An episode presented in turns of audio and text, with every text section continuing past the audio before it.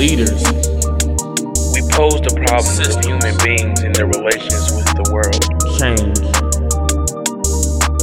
GP made this one right here. You know it's a hit. Impact. Liberation is a praxis of action to reflection upon the world. Welcome to the pedagogy Justice. of the obsessed.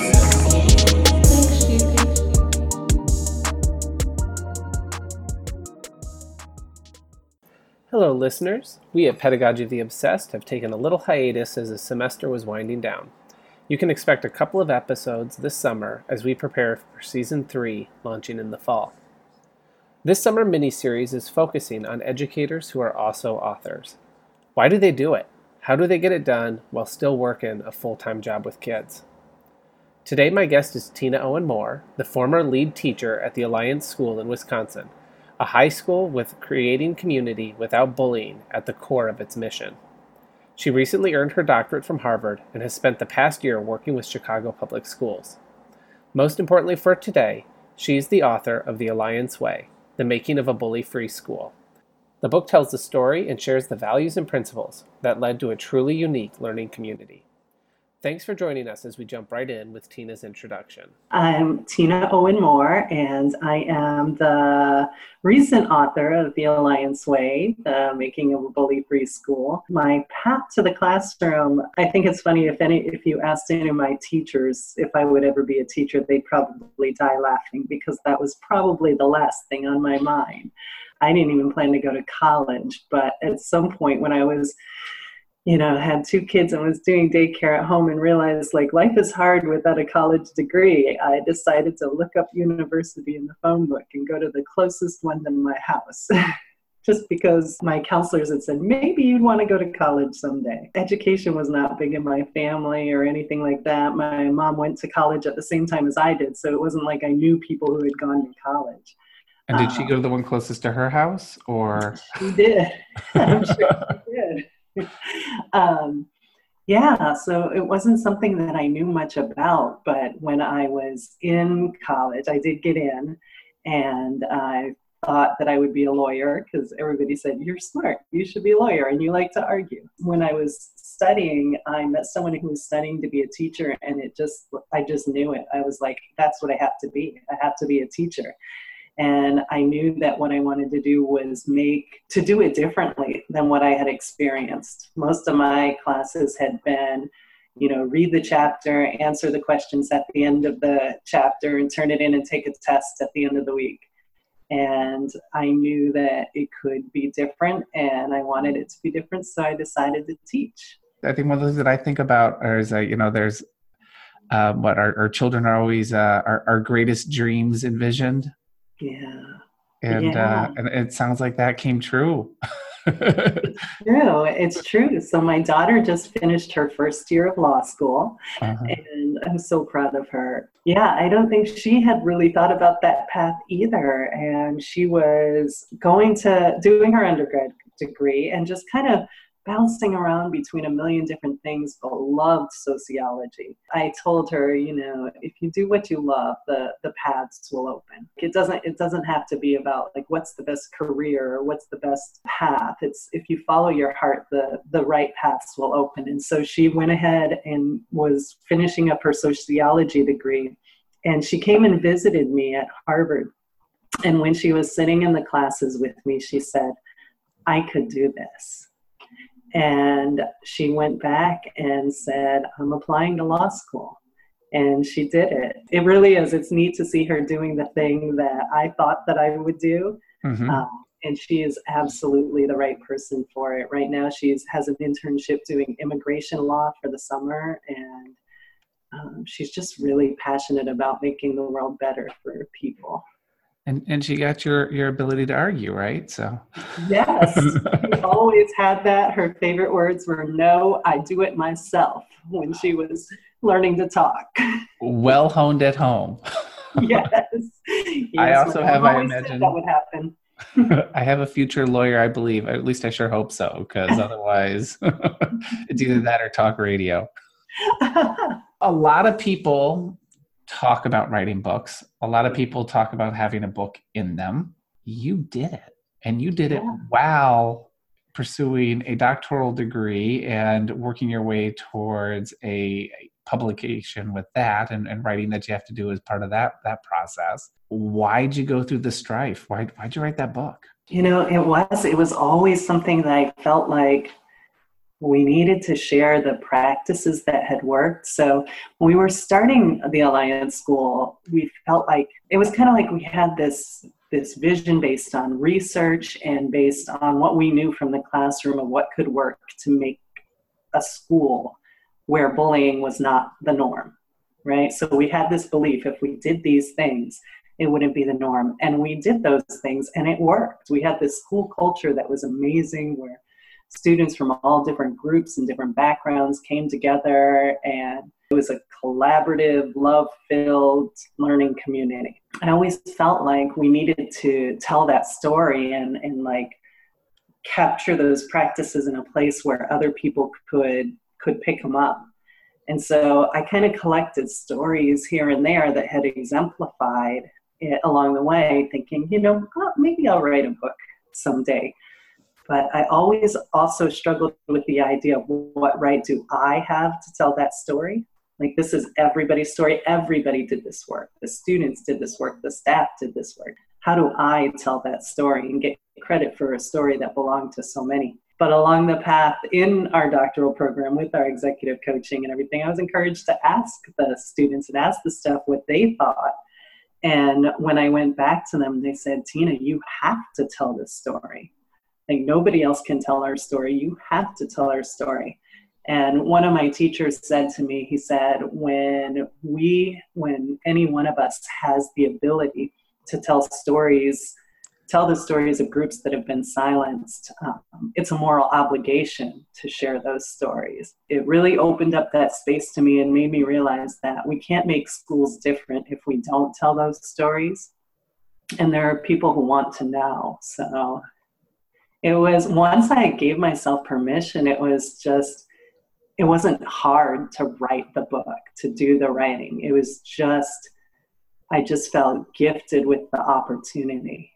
I think one of the things that I that I really appreciated in reading it was that not only was that something that you wrestled with, that's not I mean it's a story that I've heard you share before as well, but it's written into the book. That part of your journey, that why, that struggle around who, whose voice is yeah. part of the narrative. And i found that so powerful and compelling because it like reading it and having it live in both spaces right? Like it's telling the story of what happened but it's also about that moment in which you were mm-hmm. like working through and making meaning of it. And, and like the fact that both of those play together throughout is, is probably one of my favorite parts of just just the craft of, of how it's structured.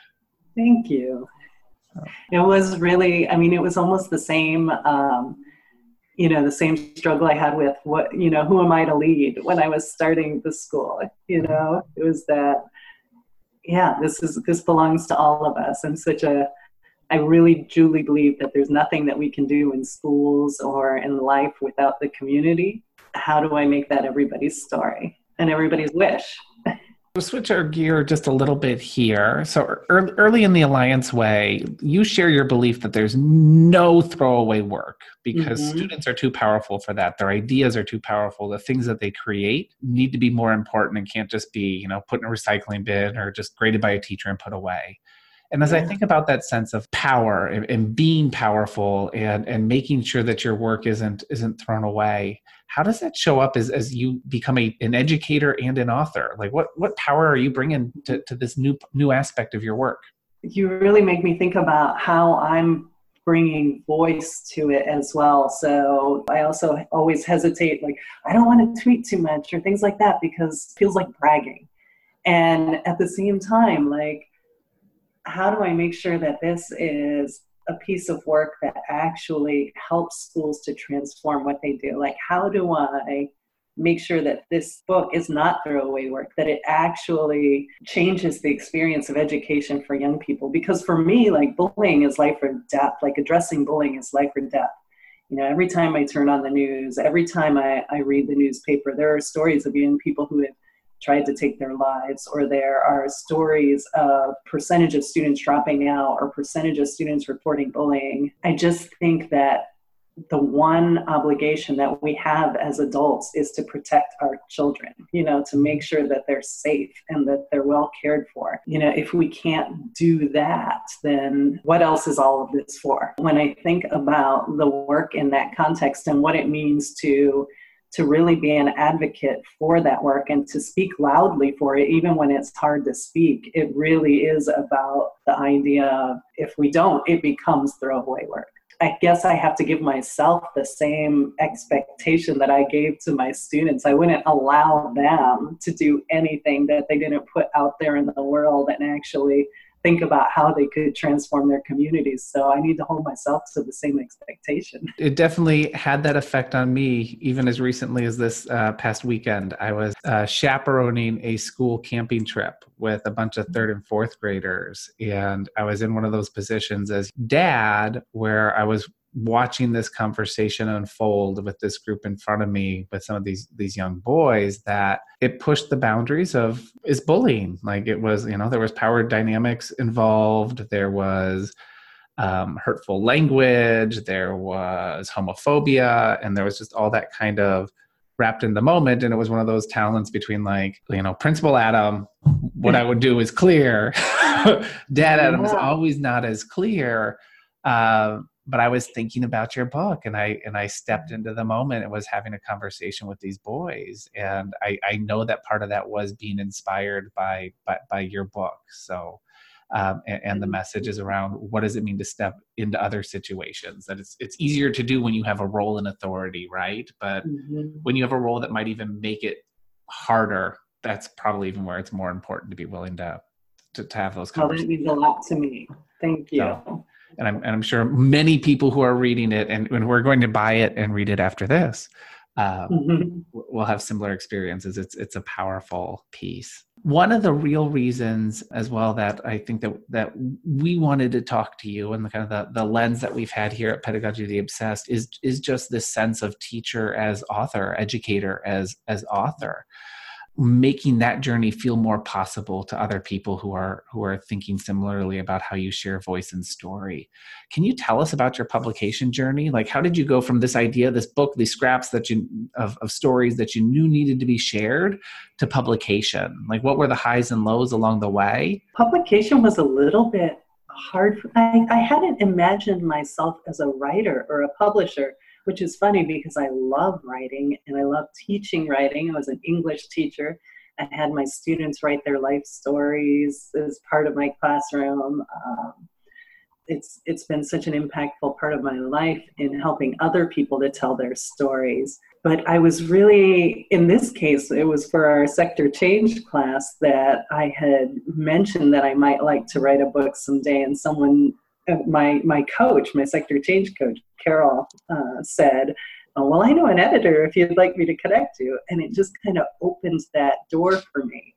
Um, and it kind of makes me think of the the thing that you know women often don't run for office unless they're invited to, right? Mm-hmm. Like it takes that invitation, and um, I think the same thing goes for writing. Like we often don't tend to think of ourselves there, but I think that if you think about how hungry we are to read other people's writing, like I don't know about every educator out there, but I imagine there are a lot of people who are like me who are just like, like your Twitter feed is full of education articles and you're reading everything that comes out of Education Week and you know you're listening to pedagogy of the obsessed and all it like you're just hungry for that knowledge and information because you know that it can impact your practice and you want to be doing what's right for kids so I think if you think about it that way, the invitation is already there. And now that I have done it, now I feel that like just the, the, the like desire and joy to engage in that writing community more, to be part of that intellectual conversation about teaching and learning. And because we do, we have a lot to share and learn mm-hmm. from each other.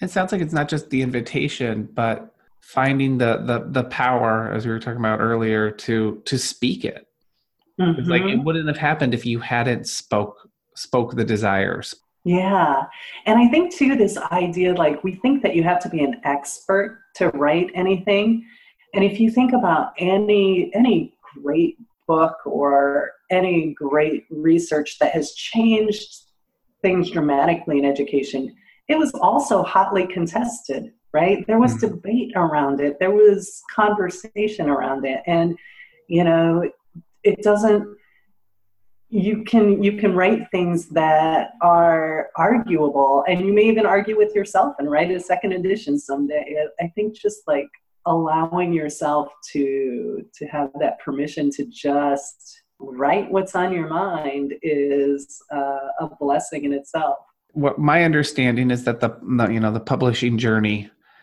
has its highs and lows. What was what was the emotional aspects of it all? Like what were the mo- like what were the victories along the way where like you were on top of the world and you know what were the moments that brought back doubt and am I really the one to do this?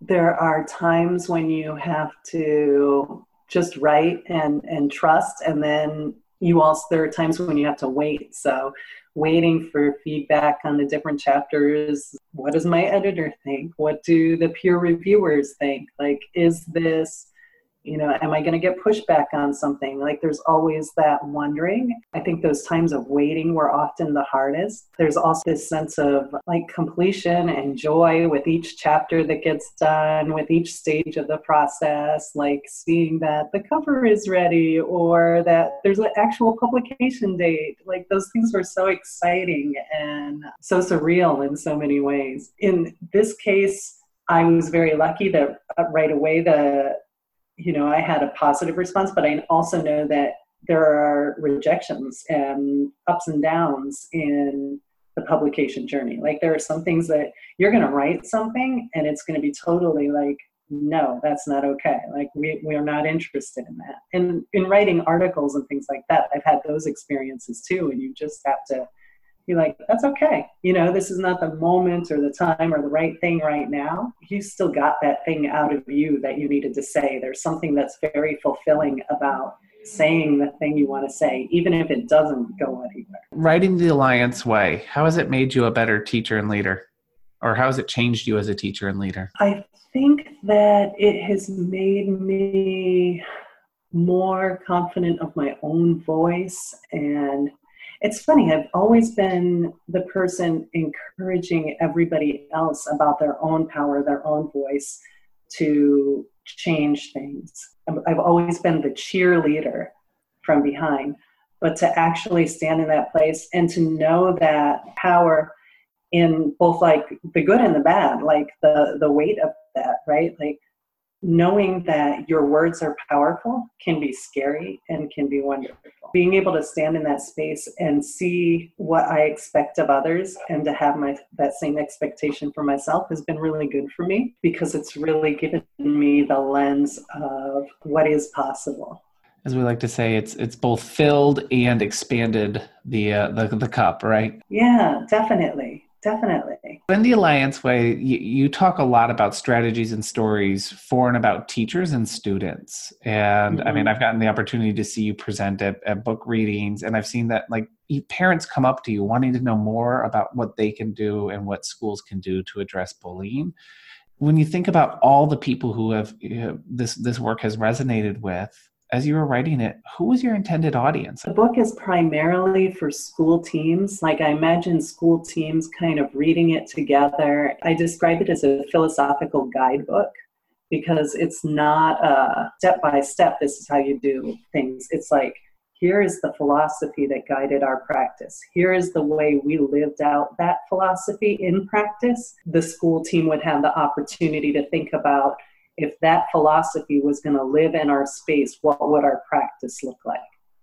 And, and develop their own practices. So it's really designed in a way that anybody could pick it up and it could impact their practice based on what they're reading. But I also wanted it to be if others read it, if, if parents read it, if adults who had experienced bullying read it, if students read it, that it could be hopeful for them. In a way, there's a little bit of healing that happens for people who experience bullying where nothing was done, just in knowing that there's a space where somebody cared and did something about it. Because over the years since I started the school, I've gotten letters and emails from people all over the world that said, I wish there was a school like this. This was my experience. And thank you for what you're doing. In that sense, I wanted the book to also be like give people this sense of hope that school could be different and that they could change things or that the experience didn't have to be that way for other children. Mm-hmm. There was no way I was not bringing up the fact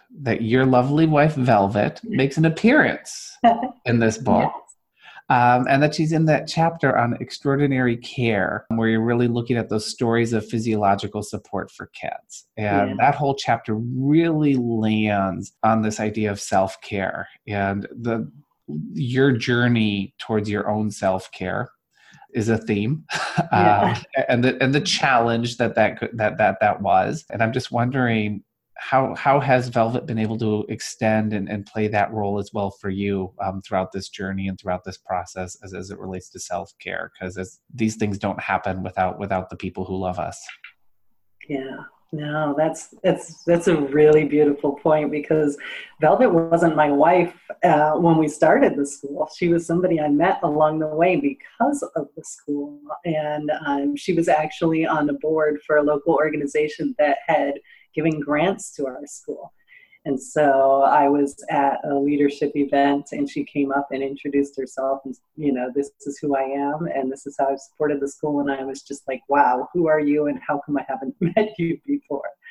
And then as a result, she, she became involved in the school coaching basketball and really taking care of our, our children and of me in that space. And it was really her love for the children and just who she was as a person that I fell in love with. She really did. Like she she set some boundaries for me is in in the fact that ways like you know i would work until i couldn't keep my eyes open anymore as a school leader and i'm sure as a former school leader you know how all consuming it can be and and she would just be like no i'm not going to be in relationship with someone that i don't get to see at the end of the day right? And so I had to set some healthy boundaries. And what I realized was that when I did, the same amount of work still got done. Yeah. I don't know how it happened, but somehow when I said, at this time of day, self care begins, I put the work down. The same amount of work got done. And I just, I was so much more healthy because of that that involvement in my life because of those boundaries because she was going to you know make sure i went to the doctor and things like that like just really helped me to embed routines into my life of self-care. Because she always said you know if you don't have you know if you don't love yourself how can you love anybody else?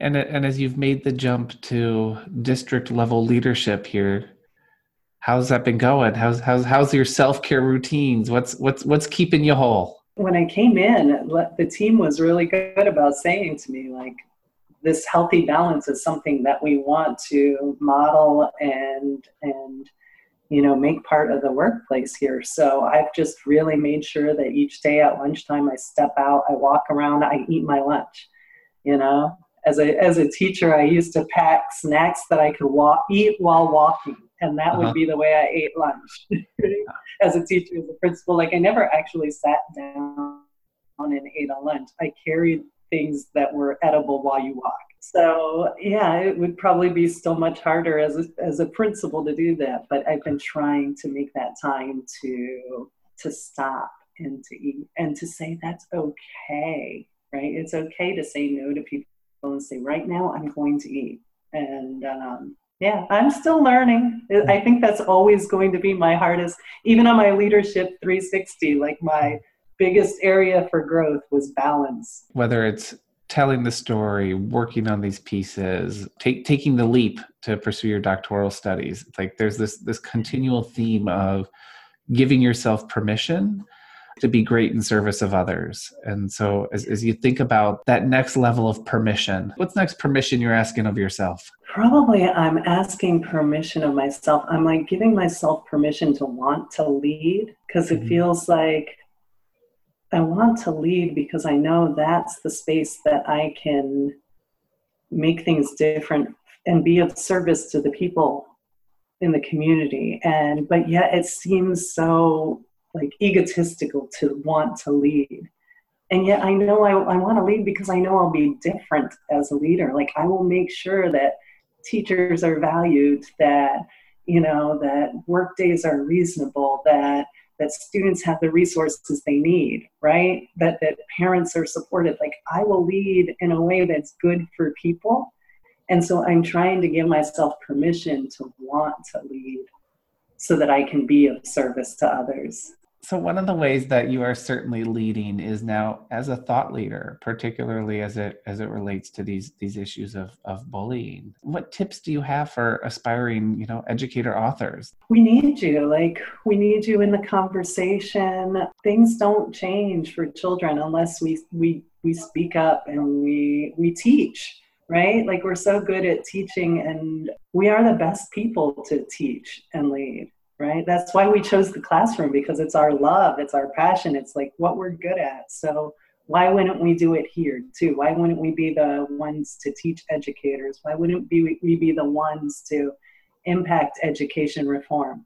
You know, to study, to research, to do all of those things. Why wouldn't we be the ones to lead and be in these spaces? So, right, give yourself permission and put it out there so that the opportunities can can connect yeah because we've all sat in enough really bad pds and you know had to read education textbooks in classrooms or in professional learning communities that just weren't what we needed at the moment. So just think if we could create the things that people need. That there's just a need for more resources to support educators in the way we need to be supported. In closing, would you be willing to read a favorite passage uh, from the Alliance Way or a passage that took you multiple tries to get right? You know what? I think I want to read the, the one about teaming mm-hmm. because I think this is one of my greatest joys is always in, in building teams and building those relationships. And I, I think that it's the thing that gets left out in this world of like high stakes testing and all of this stuff. And yet I think it's the key. I have said it is possible and important to build a team that can create the culture you want for your school. If relationships among students are at the heart of a school's culture, staff relationships are just as important as the relationships between students. At Alliance, we spent a lot of time and energy building our relationships as a staff, and because of this, we were a tight knit group.